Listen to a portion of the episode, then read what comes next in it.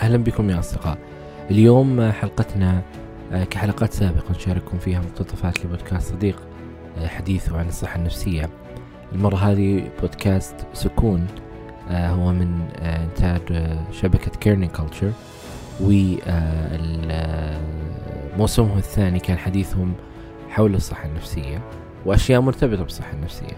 قد يكون البودكاست يأخذ مسار مختلف عن بقية البودكاست المختص في هذا المجال، وهو عبارة عن حوار ما بين شهادة خيم اللي هي كانت من أتجة الموسم الأول، وأيضا هي موجودة في الموسم الثاني، في حوار مع عبدالرحمن العمران.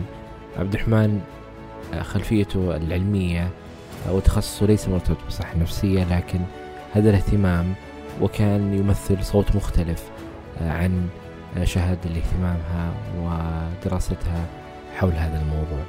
الأسئلة اللي شاركوها تهمنا حقيقة، بالرغم أنه لما الواحد يطلع عليها يعتقد أنه ما فيها ارتباط في مجال الصحة النفسية، لكن لما يكون حديثهم عن الجلدات، الاحتراق الوظيفي، تنظيم الوقت، الشغف وغيرها من الأمور اللي حقيقة ترتبط بشكل بآخر بصحتنا النفسية. لا تنسوا يا أصدقاء تقييم بودكاست وجدان على آيتونز، كذلك مشاركة الحلقات السابقة من تحبون عبر منصات التواصل المختلفة. نشركم يا أصدقاء عبر منصة التواصل هو أحد أهم الوسائل التي تساعد في نشر هذا البودكاست. أيضا إذا كنت حاب تشارك تجربتك معنا هنا على البودكاست، أو تعرف شخص حاب يشارك تجربته معنا هنا، أتمنى منك أنك تتواصل معي. أنا العنوان بريدي وهو osama@wjdan.com. تجدون طرق التواصل في وصف هذه الحلقة، وكذلك على حسابي في تويتر وهو أسامة بن جيفان أو أسامة IST. شكرا لكم. أنا أسامة بن جيفان وهذا وجدان.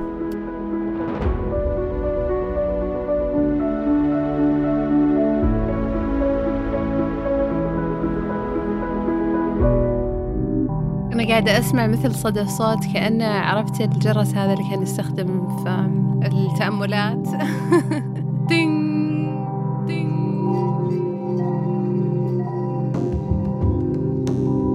الأشياء اللي بالخلفية إذا أنت أنكرت وجودها ما راح تختفي، هي دعوة. هل يعتبر نوع من التأمل هذا؟ جرب. 3 2 1 أوكي، والحين نبدأ التسجيل. تمام، خلينا نبدأ بأول سؤال.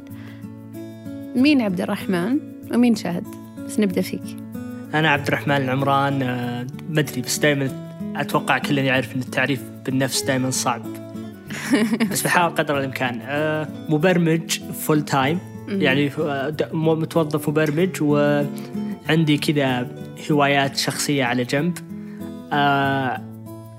جالي جالي اهتمام في الصحة النفسية، وفي كيف انك انت تحافظ على يعني صحتك نفسيا، وكيف انك تشتغل على نفسك. ومن هذا الشيء تقاطعنا انا ويا شهد، انا وياك وبس. اوكي، مين شهد؟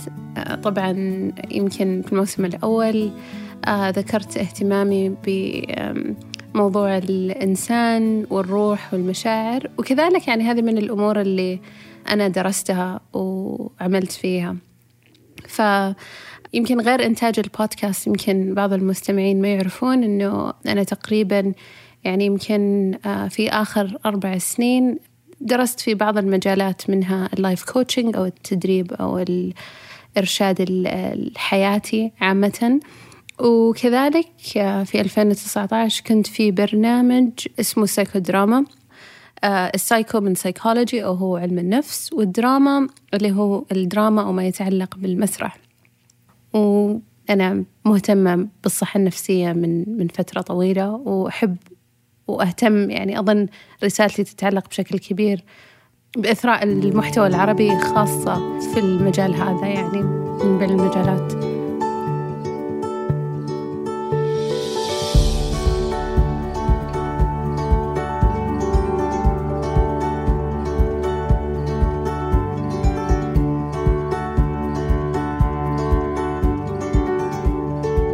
اليوم قبل ما أجي وأكلمك وندخل في لقائنا وتسجيلنا المعتاد، قاعد يجيني صوت شهد.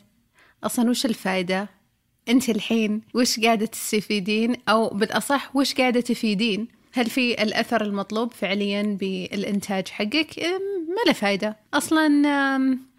كل هذا الوقت وكل هذا الجهد وكل هذا التعب على الفاضي. أوكي خلاص وقفي. أنا دائما أتخيلها عبد الرحمن إنه عندنا باص، الباص هذا مليان أصوات. عندك الصوت المرتاع الخايف، عندك الصوت المتحمس اللي يلا I'm ready بسوي بحطه بشوف، عندك الصوت اللي ممكن متردد يعني حذر، أبي أفكر أبي أشوف، عندك الصوت اللي يعني فضولي يقول خلينا نشوف نجرب نستكشف، عندك الصوت اللي ممكن يكون طفولي مرة وأي شيء ينبسط يفرح يلا let's go يعني، وممكن أحيانا عندك صوت هذا الناقد الحاد اللي أحيانا كثير أنا أحسه يجي عند المركبة يعني ويصير قائد الباص خلاص دكتاتوري. بس عادة أحس عادة إذا مسك دفة القيادة يجي وقت الأزمات، مو بوقت الأزمات، يجي وقت نودي عليه يعني، يجي وقت اضطراب فما يجي عبث هو يعني، في أسباب تساعد في ظهور يعني في تمكنه من القيادة. هل في شيء خلى هذا الصوت يظهر باليوم بالتحديد أكثر من أي يوم ثاني؟ أحياناً حنا نبني افتراضات أو قصص أو مقارنات يعني. ممكن أنا كنت أتصفح بعض الصفحات للأشخاص اللي في المجال هذا، في مجال التنمية والصحة النفسية بشكل عام، وفي كثير محتوى يعني حالياً يعني المحتوى قاعد يزيد، فممكن اللي أجج الصوت هذا إنه في كثيرين والناس موجودين يعني أنتي وش بتضيفين، فيصير في نوع من التهجم للذات. طيب خلينا على قولتهم كلمة نحاور الصوت الجلد الذات هذا. أنا الآن أسأل الصوت الناقد هذا وأوجه له سؤال،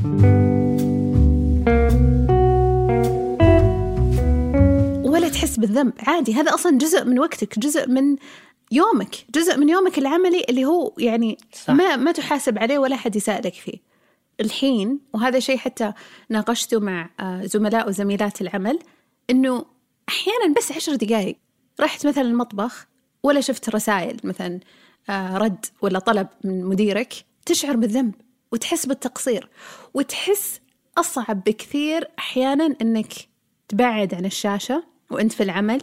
وأحيانا كمان في ثقافة للأسف تكون يعني غير صحية، اللي أنت ستاند باي أو متوفر 24 ساعة. أي 24 ساعة مدامك في البيت وعن بعد عادي، ممكن صح. 3:00 PM.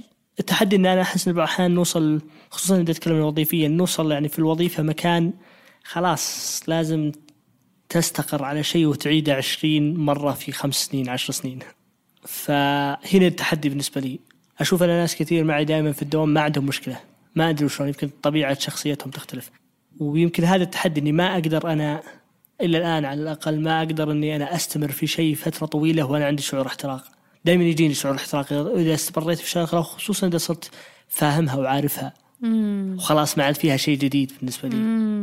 أنا يمكن ارتبطت بهالشيء برغبة داخلية بالنسبة لي، دائما استشعرها كشهد ودائما أقولها، أنا لو ما كنت في تعلم مستمر أنا بذبل وبكتب يعني. هذا شيء أدري متأكدة أبصم لك على 10 إنه ما يحتاج يعني حتى إني أجرب ما أبغى، لأنه فعلا أذبل وبشكل كذا تدريجي أكتب يعني. عرفت أحيانا تحس مثل الشعلة اللي في داخلك تحس تبدأ تطفي. أنا بالنسبة لي هذا علاقتي بالتعلم المستمر اللي يكون في أي إطار. ويمكن هذه من إحدى الأسباب اللي أنسى نفسي فيها، إني أحب أتعلم وأحب وكذا في شعلة في كذا حرارة لي يس كورس جديد وهذا المفهوم مرة مهم يا الله شلون، وأربط أشياء وأبدأ حتى أتأمل فيها وأتفكر فيها وأحس إني كذا اللي أروح المرحلة الجديدة، عرفت اللي كأني اللي نسخة متطورة من شهد قاعدة تنمو قاعدة تكبر بشكل مستمر. جميل، بس إن أتوقع إن أجل عندك أنت نفس مشكلتي إنه وصولك لمرحلة الاحتراق أكثر من المعتاد في أشياء كثير في الحياة، أكثر من نظيراتك يعني من اللي معك سواء كان في الدفعة أو غيرها، فإن يعني أنت توصلين للاحتراق بشكل أسرع. أنا أتوقع ما أدري، على الأقل بالنسبة لي أنا ممكن إيه، لأن إذا تم لاحظته من الآخرين، يعني الناس يقولون لك شهد خذي بريك ولا ارحمي نفسك ولا هدي شوي اللعبة ولا يعني تو ماتش بزيادة، يعني تحمسان ترى يعني شوي شوي أسمعها كثير.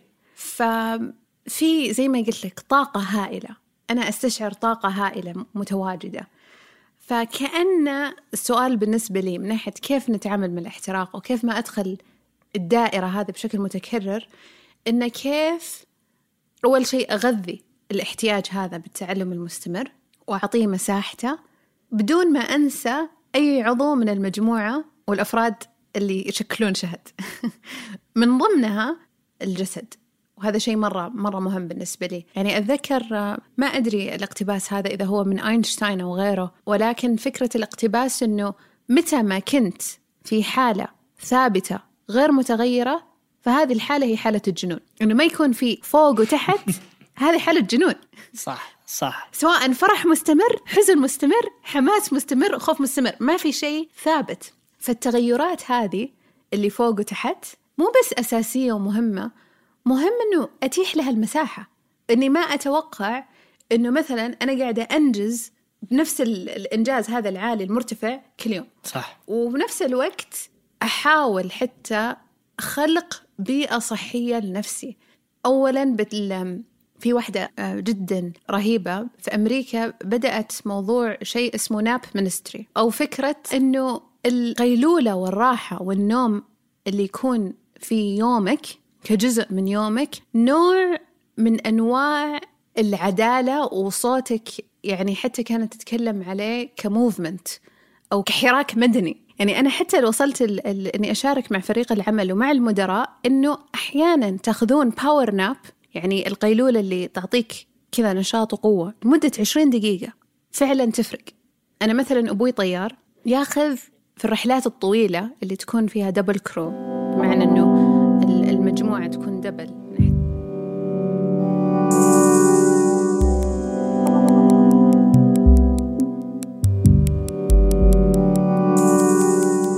قد مر علي اقتباس إنه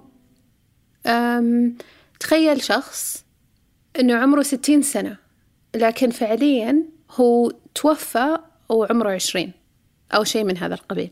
طيب. أوكي. إنه كيف إنه يعني في عمر صغير يعني 20 إنه هنا مات، وبالعمر الوفاة الحقيقية يعني كانت مثلا بآخر 60.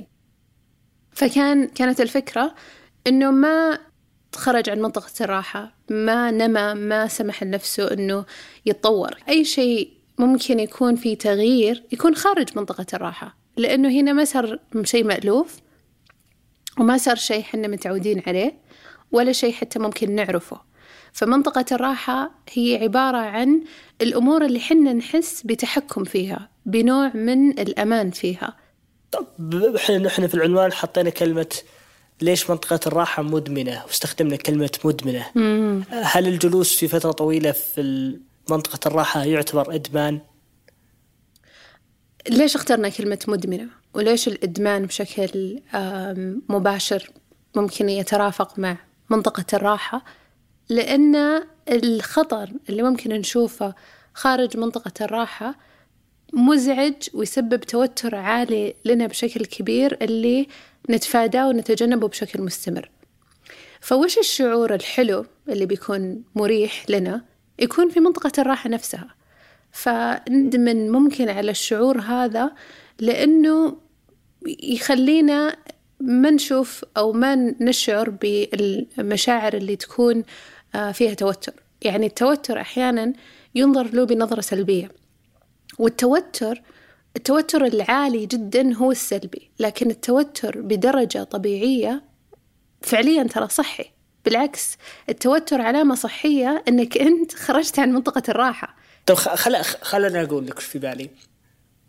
أنا مرة كنت أفكر قلت أن كل الأشياء العظيمة اللي صارت لي بسبب أني اتخذت قرار في وقتها كنت أعتبره قرار يعني متطرف، أني أطلع من منطقة راحة وأسوي شيء ما قد سويته قبل.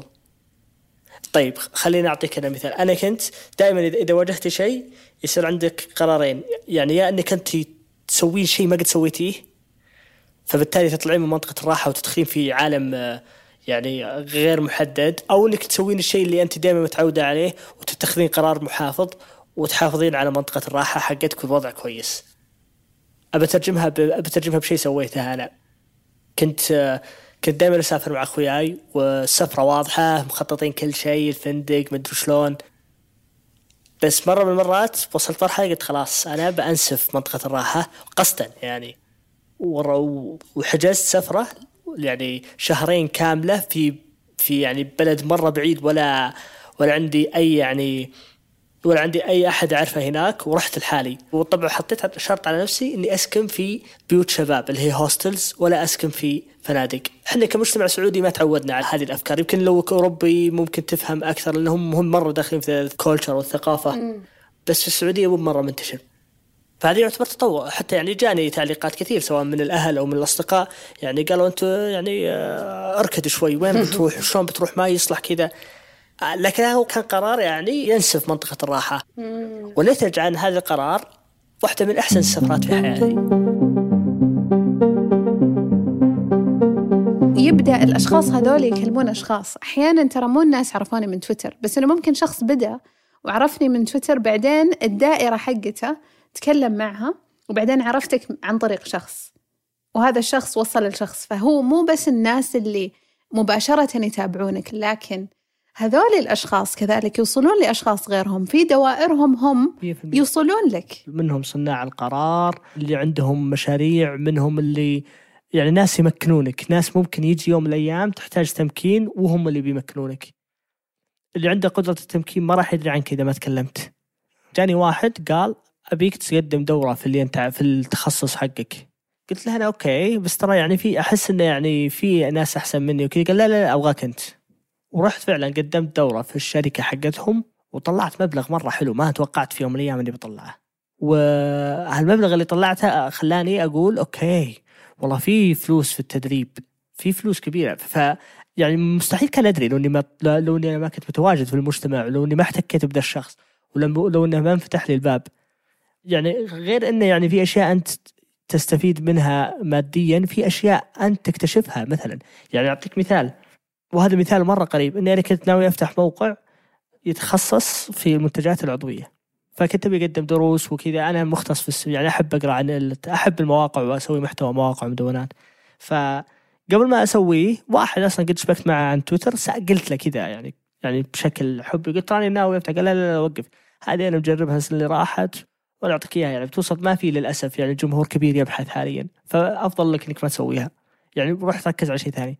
قلت أنا أوكي أشو إنك قلت لي، ورحت ركزت على شيء ثاني ومشت أموري. بس يعني الفائدة الراجعة ما نقدر نحددها وش بالتحديد، لكن نقدر نقول إنها بتجي بشكل مو طبيعي، بتجي بشكل قد يغير حياتك، لأنه في أداة معنوية. يعني اترك الموضوع اللي بس عن الوظائف، لكنني أنا أسمع رسائل وشاركت بعضها معك إن تقول إنه أنت مثلاً تركت أثر على كل شخص ممكن قد مر بصدمة أو قد انكسر، وهذا أمر قد يغير من حياته. أنه لما أظهرت شهد وأظهرت المحتوى اللي قاعدة تقدمه وبديت أكون متواجدة، أنا كمان أظهرت أثر، وسعت الأثر، وسعت دائرة الأثر اللي أنا دايما أطمح لها.